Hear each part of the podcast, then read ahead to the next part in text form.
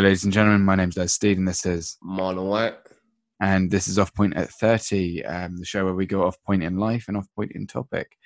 Um, we're trying to keep things a little bit more succinct of late after a little quick run around the houses and my friend Toby telling me that it was better that, with the later recordings. Um, so um, what today's topic is, feeling stuck in your career. And my job, obviously, I'm a casual writer, which means I'm on a zero hours contract. I think that I've talked extensively about my feelings about that, um, which is that it's not nice. Um, Obviously, with coronavirus, and we don't want to bring up anything too topical so that it ends up becoming sort of dated. But, um, you know, it's a fact of our time um, now, sadly, and we've monitored it from the beginning. Um, having monitored it for like seven months now, it's exhausting. But it, it, it has changed society. Um, one of the things that I've noticed is that I've done a job that means that I've done a journalism job, which is tracked. Uh, track the change of coronavirus and how it's moved, but my job as it stands is is kind of like um, on on a zero hours contract, which means that it's it's only meant to be a stepping stone before you get something that you can really call a career point. Um, there is no way up the ladder. Um, there is, but it's such a sort of very very very slim carrot, um, and there's quite a bit of stick involved. Not that I don't love my job, I do. I'm in the right place for me for now. But um, but for now, being the point, and they don't seem to expect anybody to stay there for longer than a year, uh, maybe two years at a stretch if you're having trouble. Um, so how about you, Marlon? What's your situation? I've been in my particular field of work or industry for about probably seven years now this year. It's not something I really wanted to do or ever planned to do. So that one of those situations in life where you kind of... Um, you fall into something and you kind of stay in it for longer than you intended because just because you're getting paid and you're like making money. So you're just sort of like, you're just sort of in this industry, but you're not really that interested in it. Mm. Yeah. I mean, like for me, it's kind of the opposite. Like we're, we're very interested in our industry to the point of being almost obsessed with it. Yeah. Um, and so, I mean, like this, for me, it was partly, it was a job that I fell into because I don't actually remember applying for this particular role. I mean, I, I applied, I was nine, unemployed for nine months and I applied for like hundreds of roles. I nearly ended up being a um, health and safety writer for some shithole in Oxford that was on an industrial estate, which was a bit weird. Um, but I digress. My point is that, yeah, I mean, like, so what's stopping you from changing jobs? Um, it's just, you know, that whole thing I mentioned before, like the whole like experience thing. So you leave university, have no experience, and then like you're just looking for anything, and then you get given a job, and then you sort of get pigeonholed into that sort of that that job role just because you have experience in it, and it's more it's really easy for you to kind of move around in that particular like field of work as opposed to going to crossing over to another another sector, for example. And like do something there because they think for some reason that you're a complete idiot and can't transfer your skills that you learn in this field into the next thing. It's like, it's kind of that type of thing. Cause I could go for another job role, but they go like, oh, you have no experience doing this because you've did, you've been doing this for all these years.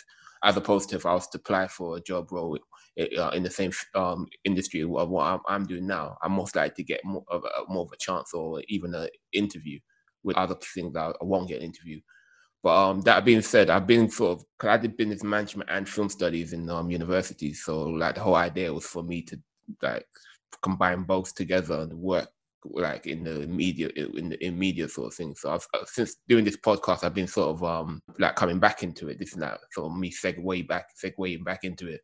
Because I have all the equipment, I have all the knowledge of what to do. So I've been sort of getting back into it. I've been even doing a couple of freelance video editing um, work in my spare time. I mean, so. You manage this one, no problem at all. Yeah, I mean, yeah. You know, all of the production value is all on Marlon. Yeah, I literally go up and write a few lines, and then mm. we go from there and yeah. try and discuss things. So, uh, so it's interesting now because I was speaking to my missus, and she's like, oh, "Why do you just add that? Why don't you add that to your C V?" And I was sort of like, "Well, should I?" You should. So, so I have. So I've, I've done that now. I've, I've added it. I've added it to my C V.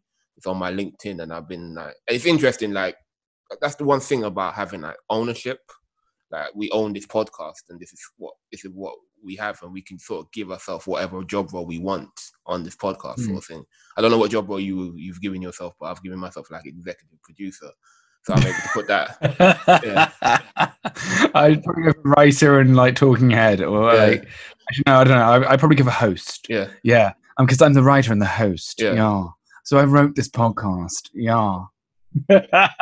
Because it's our podcast, we can do that. We can put, you can put whatever on there. Now I can you pretend I was doing your job. Yeah, exactly. Um, like, you know, no one would be able to say anything because I'd I'd be like sitting there just quick. All it takes is a WhatsApp to you, be like, "Oh mate, shut the fuck up." Like, if you get a call, you shut the fuck up. Yeah, exactly. So yeah, that's the interesting thing I've done now. So I've added that to my C V and just like added like a normal job. And um, now maybe now I'm applying for job roles in this sort of field now. You worry about the fact that the nature of our podcast is just me bitching about my job, um, so that I end up like getting no jobs. Like, the media industry is so hard, and it's like he says, making a living off it. I mean, yeah. you know, it's not an easy living, but making one. Anyway, go yeah. on. Sorry, I beg your pardon. I, I didn't mean yeah. to interrupt. So yeah, I've been slowly segueing back. So right now, I've been doing a lot of freelance work. I'm not getting paid for it, but it's, it's about the experience. So I've done like I done, I've done like editing for like one company at the moment, looking to do some more for other companies. Mm. So that just about building up your C V, and it was, I think that was the problem when I left university. I didn't have any experience. I didn't know how to get experience, and I, part of me wishes I thought about this when I graduated. But then the problem is, you know, like that catch twenty-two where like when I when I graduated, I had no money to buy all the stuff I have now. For example, like the Apple Mac, the microphones, the cameras, just to be able to, and the software, yeah, just to be able to do this stuff um freelance. I wish I, I wish I could have done it back then, but also I had no money to do that. And then when I got the money, you kind of you kind of get comfortable. So I think that one of the things that everyone says about sort of um, when it comes to getting a good job is, as you say, I mean, like it's taking you and I quite a long time. I'd say about ten years to yeah. um, be able to actually sit down and afford to do these things because we're doing things that yeah. aren't necessarily one hundred percent related to this idea. Plus, I mean, it's taken us a while to actually come to this stage. Yeah. Um, and also realize that this is something that we want to do. Yeah. Um, I do think though, I mean, but I mean, for me, one of the things that, I mean, we're not doing this professionally, although it'd be nice if we got paid to do it. Um, it's, it's one of those things that'd be amazing if we could both kind of, you know, find some jobs there.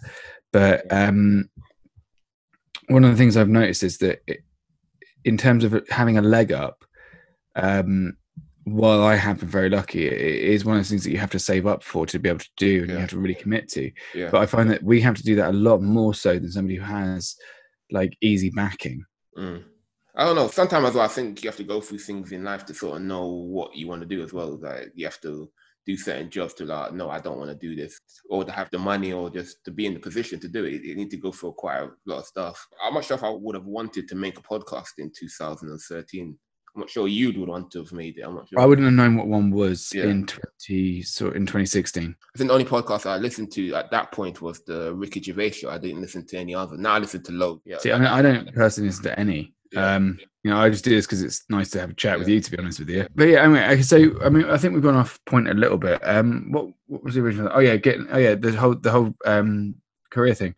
Yeah. So I mean, okay. So I mean, we're both at this stage now. Is it fair to say that we're both at this stage where uh we are feeling a little bit stuck? Yeah, I would say so. It's just um I'm in this job. It's all right. It's an all right job. I'm, I'm not gonna say anything. I work for a decent organization. They're probably the best mm.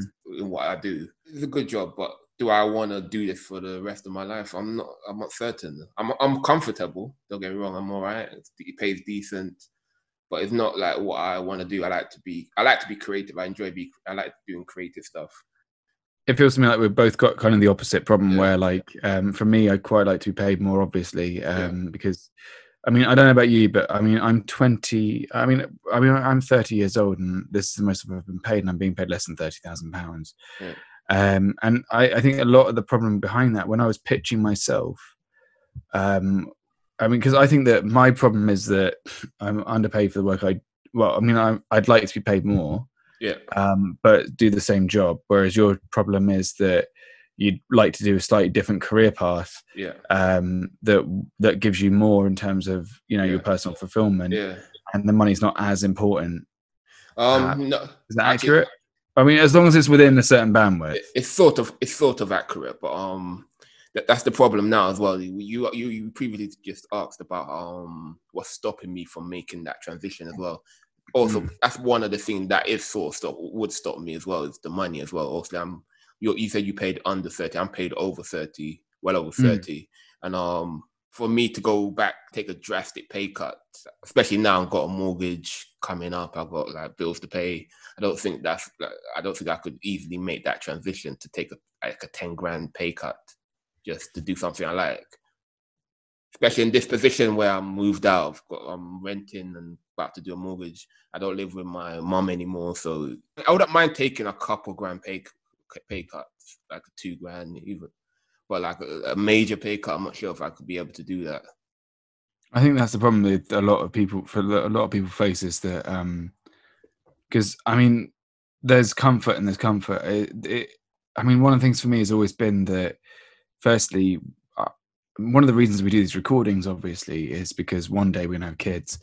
Um, and I, I, it sounds like a very romantic idea, and I hope, you know, like that it, it works, but it would be nice for me, um, even on a personal level, even if the, even if we didn't do great with the podcast, to have, um, to have these tapes so that if I did have a kid and I died early, because I'm now I ride a motorbike, um, quite fast. So, I mean, the chances are every single time I get on that bike, I could die. Um, And I'd like, I like the idea that, you know, like if I do ever have a kid, then, and I, and I do die, um, which is obviously very unlikely, but you know, in the unlikely event, in fact, even just a bit of nostalgia that they, they could maybe what I was like when I was thirty. Um, yeah. And, you know, there'll be a few videos from when I was like twenty or something like that of me just going, oh yeah, look at camera.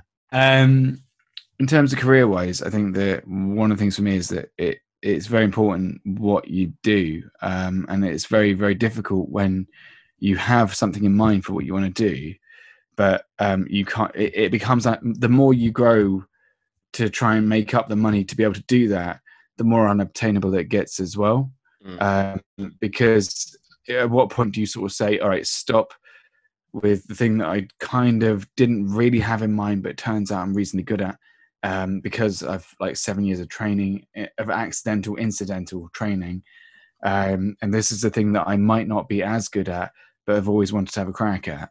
Um, and if you do that, then, I mean, because I think that my story is very different to yours, because you've always had this sort of, okay, this is my first job.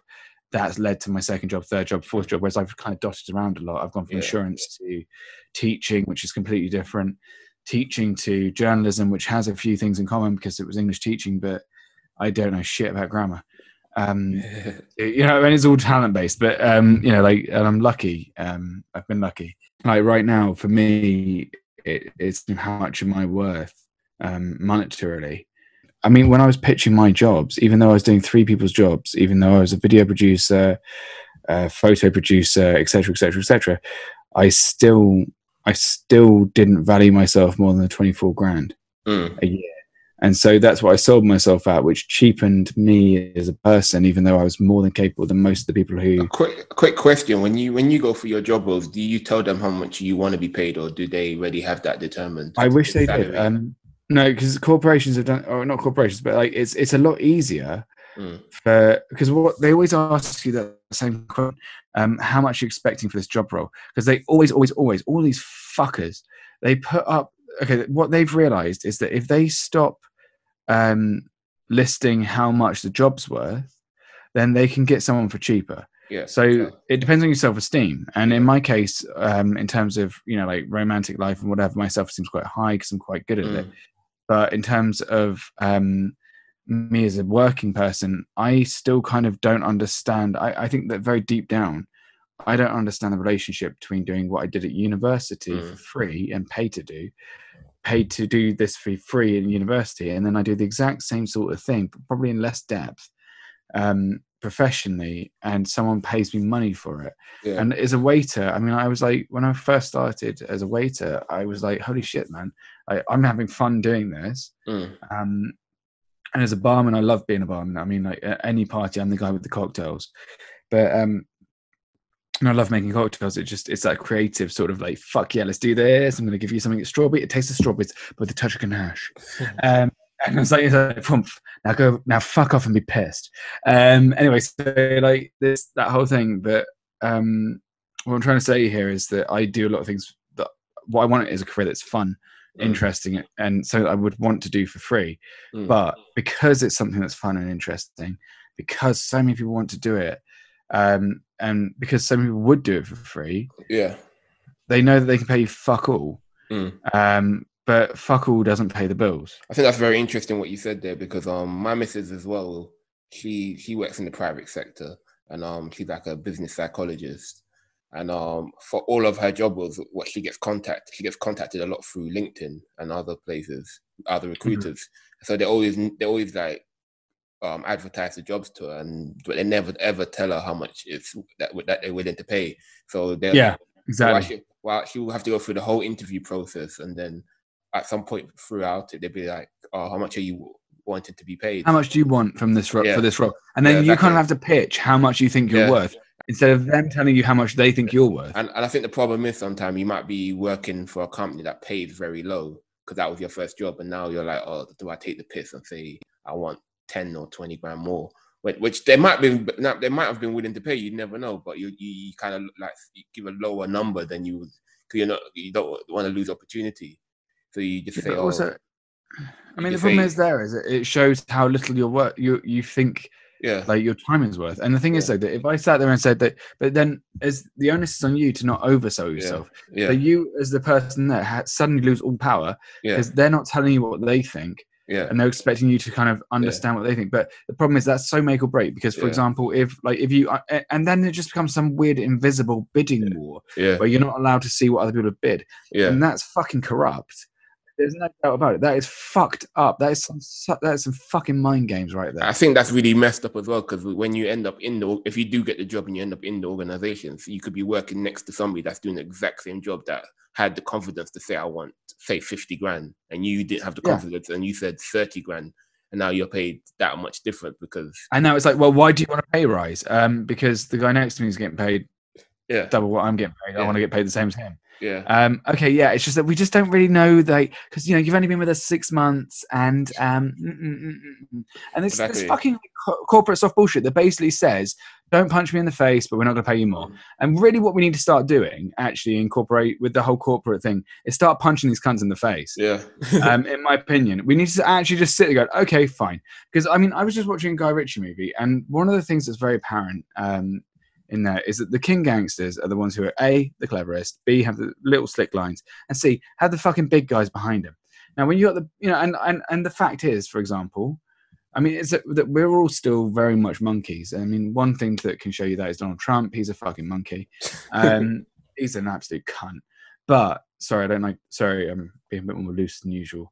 But um, I'm not a huge fan of him because of the way that he bullies people. But the reason that he bullies people is because he's got that whole bravado, in the same way that a policeman in a uniform is more intimidating than a policeman who doesn't have a uniform. Mm. And the reason is because you associate that uniform with power. Yeah. Um, so power is actually a given. It's not actually a taken. Um, mm. And if you can dress to impress, then you have more power than somebody who doesn't. That's why better looking people are big movie stars. Less better looking people are people like Steve Buscemi, very recognized, but he's a very talented actor compared to somebody like, I don't know, that twat Taylor Lautner, um, who played the the werewolf or whatever. I mean, he must be worth way more than Steve Buscemi is. Um, but because Steve Buscemi's ugly, Taylor Lautner looks the tits. He looks the part. Um, in the same way that we're all being sort of movie judged in a way. And I find it exhausting. Yeah. Um, I find it very, very tiring when, for example, somebody says, oh, what school did you go to? And uh, I mean, unless you've heard of it. But here's the thing that Donald Trump has taught me. It doesn't matter what I write on my C V. If they try and prove it, I'll call it an invasion of privacy and I'll sue the fucking arse off them. If they don't prove it, um, then I could bullshit my way through because mm. I'm smart enough. And it doesn't matter if I went to whatever school. So what I might do actually in the future, um, if I ever lose this job, if I don't get what I want, I mean, one of the things I very much considered was simply rewriting my C V just to bullshit my way through. And the thing is, though, that at that point, it's like, okay, so I didn't go to Cambridge, fine. I didn't go to um, Oxford either. I didn't get a master's from Oxford either, but I just did a little bit sneaky around and figured out a few things and then named a few people. Um, but the reality is that I am still capable of doing this job, and more so than the person who's underneath me, more so than the person who's above me. So what's the difference? Mm.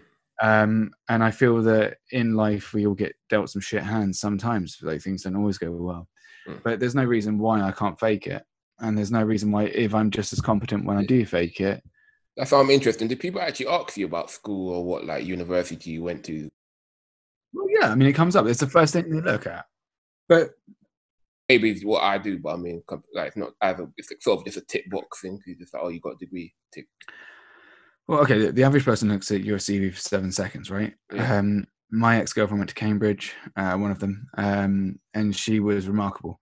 But if you have buzzwords on your C V, we all know that it's a science. If you have buzzwords on your C V that people are looking for, mm. then you're more likely to get ahead. Yeah. If I have a C, if I have a C V that says I went to a university that the that the random person who's looking through these C Vs didn't go to, um, then I'm then I'm not gonna, you know, then I'm. then I'm not going to get as much of a notice as somebody who has, who they have something in common with. So your trick here isn't about, it's not about, um, about where you went. It's about where they went. Yeah.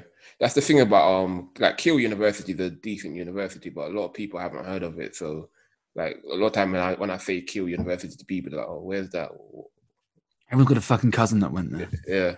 So that's the, that's the thing about going to a university like Keele, like, not everybody's heard of it. So it's just like, oh, is that the bottom of the league table? Is that, where is that? It's a mid-range one. When we went yeah. there, it was number forty-four. Um, yeah. Now I think it's dropped a little bit, but it's always in the mid-range. Yeah, it's a decent university, but people haven't heard of it unless you've gone there yourself or know a cousin or somebody that went there. But for the mo- the average person's not going to know about Keele University. I didn't, I didn't, I didn't know about Keele University until it turned up in my search when I was looking on UCAS. I only found out about it because yeah. my mum's cousin went there. But then again, I mean, yeah. everyone's cousin went there. And it's weird. Yeah. When I was going to uni, I was only going to do the business studies. That's what I was going to do. So I was looking at business studies. But then um, I just randomly started doing um, media and film as an A-level. Mm-hmm. So I thought, oh, that would be a shame to dro- completely drop that now. So I decided to type both, both into UCAS randomly one day. And um, that's all these um, dual honours degrees started coming up. Do you think that, that that's down to Googling? Because, I mean, I think that in that way, they're very intelligent. Because if if they have... To, okay, so Keele... So, for the record, um, Keele, Keele University does pride itself on the fact mm. that it does dual honours degrees. So, technically, yeah. both Marlon and I have two two bachelor's degrees. Yeah, yeah. Technically. Yeah. Um, they are both equally qualified. You know, like, they're both equally... Uh, so there's no minor major. They're both yeah. majors. Um, so they're both West, West the same. Yeah. So, yeah, I've got a first in, in criminology and probably a two one in psychology. But overall, the average is at two one. What I was going to say is um, when I was searching for, like, universities, I just typed both of those subjects in and it came up. And um, it came up with, like, about probably, it didn't have that many, only had about probably seven. And Keele was one of them. So I spoke to a teacher at the time. I'm like, have you heard of, like, have you heard of Keele? And like, where is that? So she did some Googling for me. And then she's like, yeah, it's a decent university. It's like mid-range. She's like, yeah, you should actually apply for it. It's a decent one. So I put it down as, as, as the one. I, I didn't really plan on going there. You know, when you get your five offers, a friend of mine told me that um, when you get your five offers, you should put um, as your first choice the best university. So I, I kind of searched the league table, and then Keele was the higher. It was like Oxford Brookes or Keele. Yeah. I, so I put down like Keele, and um, I, I didn't choose Oxford Brookes because they wanted like quite high. Um, They had high, quite high requirements at the time, when I, which I was. But like, again, you've undersold yourself. I mean, yeah. who says you couldn't have achieved that? No, I could have achieved it, but it would be more of a risk. Now I'm thinking about it. Sorry, sorry, just to cut you there. Like, I mean, like, now I'm thinking about it. Did you feel that you? I mean, I feel like I oversold myself a little bit when I was younger because I was arrogant, but and I thought I was going to get straight A's because, of course, I fucking did. Yeah. But in your case, it sounds like you might have undersold yourself because you're quite a talented person. But um, this, the, what it, I could have gone to a high university if I just did business studies. I could have gone to like quite high. I could have. The only reason why I went to Keele was because I wanted to do the, both subjects. If I wanted to just do business studies or business management or economics or finance, I could have gone to a high university. I could have gone to maybe a top twenty because I had like three hundred seventy UCAS points. So cause I did have. I did quite. I did technically four A levels with like. Quite high grades, so like going going um going to a decent university would have been easy, but I kind of went down a bit just just because I wanted to do the subject.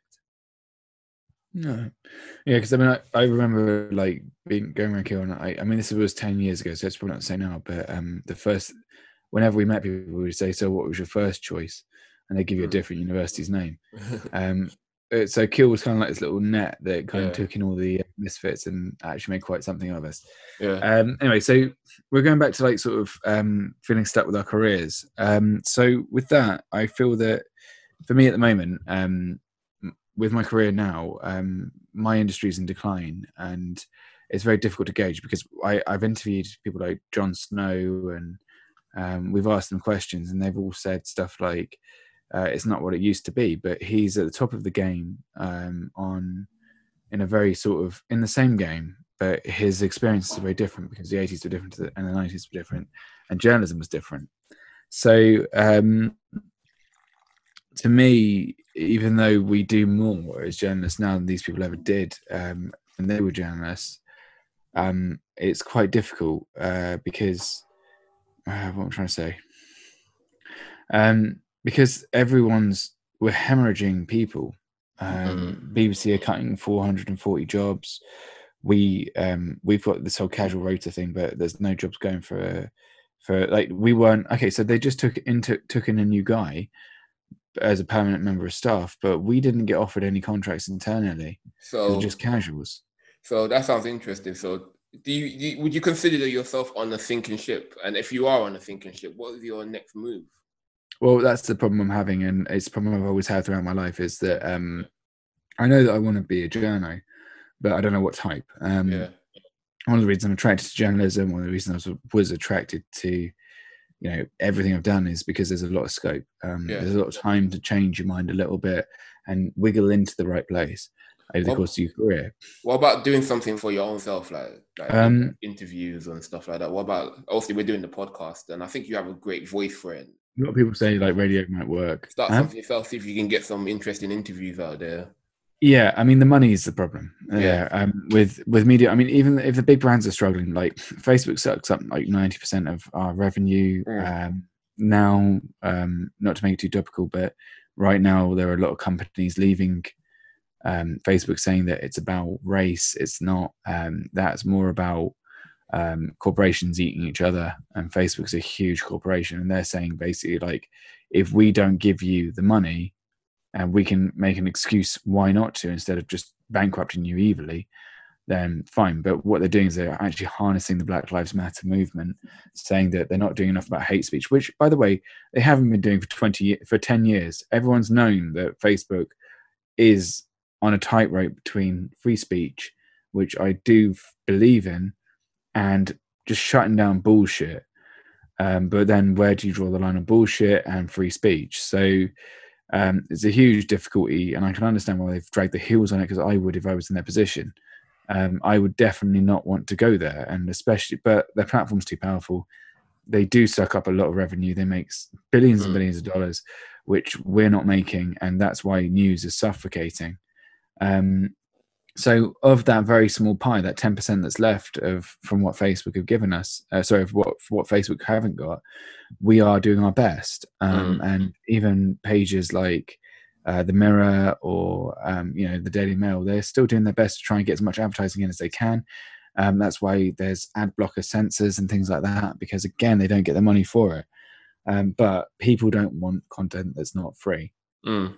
I wouldn't pay two quid for the Times newspaper no. this week. What about something um, on YouTube, like interviews on YouTube, or I don't know, or some sort of news thing on YouTube? Yeah, but again, I mean, like, you could really, do you want to sit through a two-minute advert just to watch a, a film that you don't know anything about? Depends. I, I watch a lot of crap on YouTube just because it's, it's interesting. Sure. See, I've got an ad blocker that stops yeah. that kind of crap, yeah. um, just because I don't have the patience for it. Yeah. And not, like, not you know, the ads. I, I don't. I don't like because I, I use the apps. So I use the um, YouTube app, so. Yeah, but the YouTube app still has ads now. Yeah, but because you, like, you're so used to using the app, you, you kind of just bear the five-second clip. And oh, see, I've watched YouTube on my laptop, and I just oh, don't... Do That's kind of old school. Yeah, well, you know, I'm yeah. old. I can't, um, I can't remember the last time I went on a computer to watch YouTube. I just sit on my laptop, just on my tummy, just like sitting there going, ugh, all this history and stuff like that. I'm just, I'm just sitting there bringing in the history vids. I don't. I fall asleep to someone telling me about like some war the Dutch fought with wagons. I have a um, laptop, but I only use it for work. I don't use it for like. I don't use laptops. I don't. I'm not really. I use my phone for most things at the moment, especially YouTube. But yeah, what I'm yeah, saying is, a lot of consumers actually. It's that ninety percent of the stuff that comes to my particular um my line of work is coming from phones, and um, our industry isn't adapting fast enough because. Mm. um, the people at the top aren't really rooted in what's going on. Um, they're not. They're not interested because they are in a different planet. Yeah. Um, oh. And that's no criticism. That's saying that, you know, like if I was, you know, if, if my schedule was filled up with be with meeting Lord bloody blah, I wouldn't really have time to figure out what somebody who I had nothing in common with was doing. Mm. Even though those people are the majority, and that's why you ended up with Brexit. It's why you ended up with, mm. um, you know, whatever. I mean, I name one. Yeah. Um, I've kind of gone from a really major tangent there. Yeah. To go back on point, so have. Have you considered like what's the next move? I mean, I just want like simple human rights, like a contract and the guarantee of work the next month. The thing about with career, I think everything in life changes, and I think you have to, you can't just expect, oh, I want things to go back to the olden days where where we did where, where people bought pay, um, newspapers. And I think you have to sort of make provisions in your life to sort of to move with the times. No, I, and are you considering any career changes, or like, obviously, like you want to be a journalist? But are you consider what to do next in terms of like, okay, they're not going to give me a contract. Maybe I can build something myself. And well, I mean, I think that, yeah, I mean, one of the major problems that I have is that um, first, I've always wanted to be an author. Yeah. Uh, I've got a book that I've been writing for a while, um, but I've ignored it because when you write for a living, your so, hobby, if your hobby's writing, you're writing for a living, then it's a bit so, difficult to get back. Let me stop that. you. Let me stop you right there quickly. So um, how far have you gotten into this book? Um, I've written eight chapters, but my okay. mate's just come back to me like, How many? Last, no, sorry, no, and I've written the bones of it. So the story's there, yeah. um, the um, the ideas are there. All I have to do is go through it and okay. just flesh it out, and okay. then actually just elaborate on it. And I, I, when I say the ideas, I mean um, some of those chapters are already three, three, four pages long. Okay, um, so this needs to be turned into twelve pages. Um, and, and um, then, like, next question is, um, what do you need once you've completed it to get this out there? After that, there's an extensive process. So um, you don't just sort of write something, throw it at anybody. You need to figure out who to throw it at, which I've kind of done a bit. I had a first. Do you mean like an editor or some sort of publishing company or something like that? that yeah, that, writing it is nothing. Um, yeah. Writing it is only the first step. Yeah. So, so who do you need to get? A friend of mine who's like an award-winning journalist. She, well, she's award-winning as of last Thursday. Congratulations, Leah Legrien. Mm. You absolute sausage. Well done. Um, very proud of you for winning that award. Um, I won't go into detail because I don't want to sort of end up with a very pink, angry French lady at me. But yeah, love you. Um, shout out. Mm-hmm. Um, anyway, she's never going to hear that. Um, my point is though that with. She's looking over it for me because um, she's a foreign national, as I just said, she's French. And yeah. so she spots the grammatical points that I wouldn't necessarily see. And because she's a third party, she's able to sort of look through it and say, ah, oh, this, this doesn't make sense. So yeah. I automatically do her, her accent, which is kind of comical um, so, for me. So is she like an editor or something? Or she just... No, she's a, she's a journalist just like me. She trained okay. like me. Um, so she just, so she would just so she would just essentially um proofread your your um... yeah she has done she went through it and like and there were so many little mistakes that I didn't yeah. clock because yeah. when you're writing something like a book um yeah. it, it's your own world and you're just sitting there trying to sort of go through your own world. I, I don't know about you, but when I was little I used to play these little Lego figures and I'd make my own story up, but because not just because of the condition that I occasionally have yeah uh, or not occasionally I do I mean, it's permanent, but not because of my condition or anything like that. But actually, it's not a condition. It's just because mm. I have A D H D. Um, so, so to like move on again, what's the step after getting your friend to look at your? Um, your so once it's all ironed out, we yeah. send it again to publishers, but we need to find the right publishers. So the next step is to actually research publishers, find out who to speak to, find out who the appropriate person so to send your message to is. So the publisher is the person that gets you booked into the store, essentially, right? Are they the ones that will pay you, that give you an advance or something like that? Sort of. Um, well, hopefully. So if they give you an advance, then you're lucky. But most publishers nowadays, uh, especially smaller publishers, want to see the whole book as yeah. it is. Yeah. So say you wrote this entire book. It's like brilliant. You take it to the publisher. Do, are they and they like it? They, they, they would they be the ones that will give you the money and then? Yeah. So they they they take it on. They pay you. Um, per, I mean, like. What Amazon do is they pay you like sort of a real shitty. So they take like I think you get paid like ten percent from Amazon because mm. they fuck you. Yeah.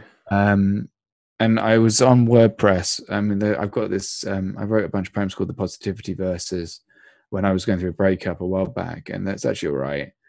Um, but it's something I've unpublished since because no one except for my friend Will bought it, and he paid fifteen quid for it, and I was like, oh my god. Um, but yeah, he just paid it because, you know, he knew that I was unemployed. Um, so, bless him.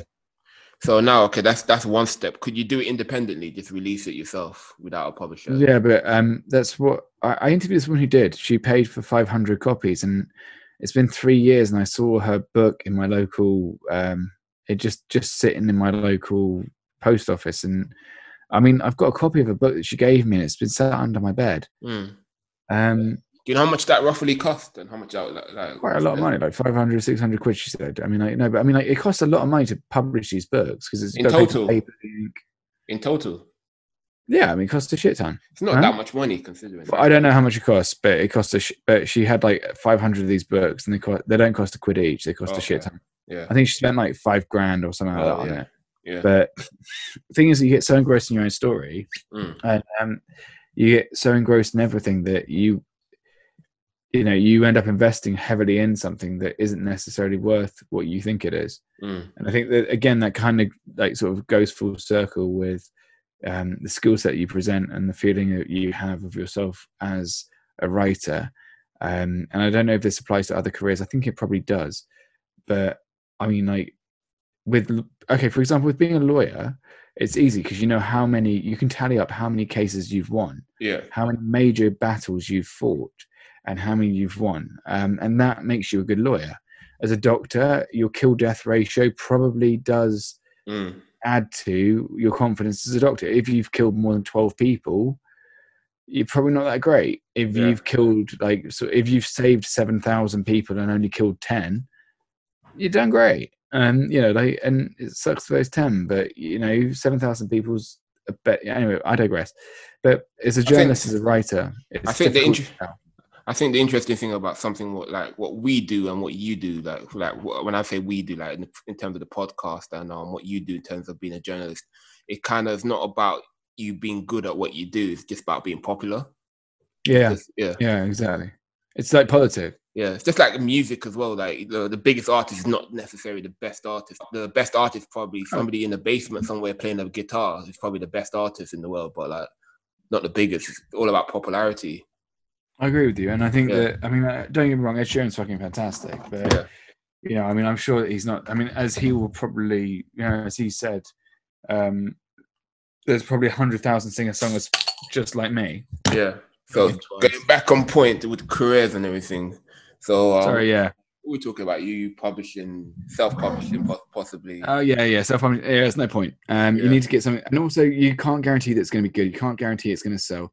Mm. Because you can write, even if you can write beautifully well, I mean, like, you still have to have a publicist that's also equally as competent, and that's hard to find. That's why they get paid shit tons. Mm. Um, that's why we don't, um, because they understand what works people. Do you think there's another way to pursue it, like in terms of like another angle, in terms of? Um... Well, this is what influencers are.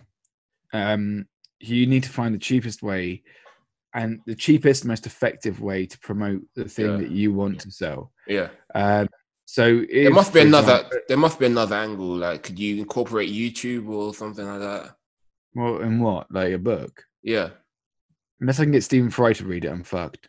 Or like, I don't know. Like, I don't know what it's about. Or could you be like, um, like have some sort of YouTube story, break it up that way, make well, it interesting? Yeah, but then again, I'm not. That's a bit boring, isn't it? I mean, like, you know, like, and after I've done my sob story about me, middle class lad. P S. Did I mention Off Point at thirty? Um, you know, like, then, yeah. I mean, this is the problem. That, well, this is exactly going back to what we said about, like, you know, sort of figuring out your dreams is actually figuring out the reality of your dreams. Yeah. Um, my dream has been an author. I'd love to go and do some stand-up work or something like that. I will never grace the stage. Well, I won't grace the stage for a while because um, I know that I'll get up there and get stage fright, but like, because the expectation is very different to what's in your imagination. Yeah. Um, and the reality is very different to what's in your imagination. But equally, yeah. um, I know that I can write quite well. I know that I'm quite socially competent. Yeah. I know that this, this format, for example, is not a problem for me to talk on, whereas for some people it might be a bit weird. Yeah. Um, but, I mean, in terms of um, actually being able to sell myself, I wouldn't know how much I was worth. I mean, for example, in the right hands, our podcast is worth millions, mm. um, and particularly if it was promoted properly, um, if it had which probably would be my job. Um, but, you know, then, sorry, whoops. It's actually very interesting that you mentioned that. So let's talk about it. So um, I was watching the Rogan podcast the other day. I don't know if you watch F is for Family. It's got, what's his name? The guy that does a voice for F is for Family on um on Netflix at the moment. It was not lucky. Wait. So hold on, let me see if I get his name up. But anyway, the, he was just talking about people who who um do podcasting and how you have all these people in like Hollywood coming to like fuck them over and stuff.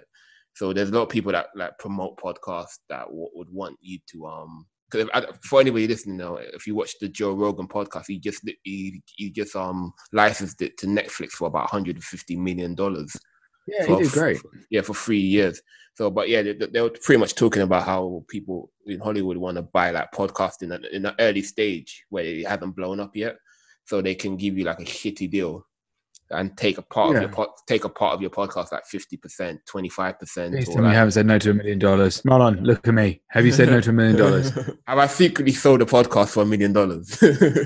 Yeah, it's like, it's like yeah, yeah, Les, yeah, yeah, hobby still, yeah, yeah, let's give us a hobby, yeah, yeah, yeah, yeah. Uh, yeah, so I think the guy's name, isn't it, is it Frederick Blur or Burr? He does the voice. Yeah, for, it doesn't matter. Yeah, so anyway, yeah, he's talking about, yeah, just like, yeah, These these companies will help you in the short run in, in terms of getting your podcast out there. Like, but it, after like year two, it's kind of you're the one doing all the work. So uh, if you kind of give them a percentage of your podcast, you're paying them essentially forever, even if they're not you're paying them. Yeah, because you've you've given them a part of your podcast. So even if you get rid of them and uh, they still forever have a percentage, like say it's twenty-five percent, they still got that regardless if they're working on it or not. So. So they just become stakeholders in podcasts. Yeah, yeah, because they so they're treating it as like any yeah, other business. Yeah, because it's, it's the same thing what happened to artists. People find artists at an early stage in their career where they like have no money. Give them a small amount of money. Yeah, I mean, like whoever invested five grand in Ed Sheeran when he yeah. was just starting, it's yeah. going to be oh, exactly. So like, yeah, but you as a small, that person had to work at it. Yeah, so like for example, say somebody was to give us like say ten grand. That's to us, that would be a lot of money now, but like if it was it make millions now, we've sold like fifty percent for like is it ten grand or something stupid, and now this yeah, fucker, and then they're gonna make a shit. But that's yeah. business. Yeah, that's, that's how not, you get fucked. That's not because they're stupid. That that's yeah. because that's what happens with any business. Mm. They're stakeholders, and therefore yeah. they make money when we make money. Yeah, exactly. Um, and then ultimately you work for your stakeholders, yeah. which is why the rich will always re- win, because it's not like you don't make money from yourself. You make money off the sweat of the back of other people. Yeah. So like, you know, for example, if, if I'd, uh, you know, if anyone had invested in Apple, um, all they have to do is put like three hundred dollars into Apple yeah. when it started up, and they'd be worth billions now, yeah. or like millions now, um, maybe even billions, worth a trillion dollars. So, I mean, you know, just by, I mean, spending the right penny at the right time is a huge gift. Yeah. But it's, but it's having that penny to spend. Yeah. And that's why people like us don't ever get to be, you know, like stepping onto yachts and shit like that unless we're invited. Um, not because we don't earn that yacht, but because someone else has made that money. It does seem... And I think that that's what's fundamentally wrong about life. Yeah. It does seem like for somebody like coming from like my background, especially, or even yours, where like you don't have a lot of money backing you, behind you.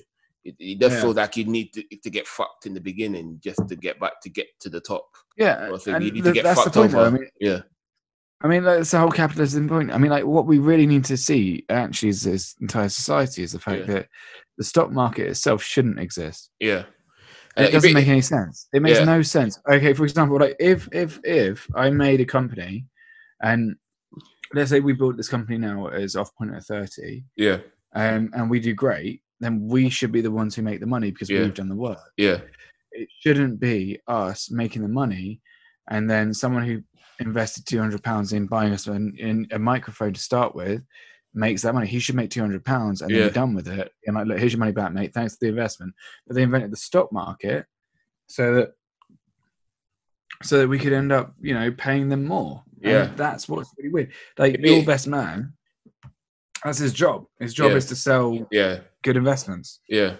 It's interesting, like, to be like a rich kid. Like if you say your dad's a millionaire or billionaire where you can just be free not to get fucked over. Your dad's willing to give you an X amount of money to start a business, and you, you don't have to like get fucked over by a, like a large corporation or anything. And you have that name association as well, where you can just kind of be like, no, I'm not going to take, I'm that not going to get fucked. Yeah, yeah, I'm not going to get fucked over. Well, I don't, I don't need your million, your million pound or million dollars, that like, fuck off. Well, that's like thing. Donald Trump said, like, yeah. you know, a teeny tiny loan of a million dollars and then I made my life. Yeah. If I had a teeny tiny loan of a million dollars, you know what I'd do? Yeah. Sit on that million dollars and give it to my brother because he'd know how to invest it. Yeah.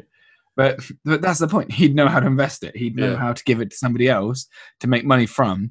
And then I just take the money from that person who I've never met, never had any involvement with, other than the fact that my brother gave him three grand that, that, that was my three grand.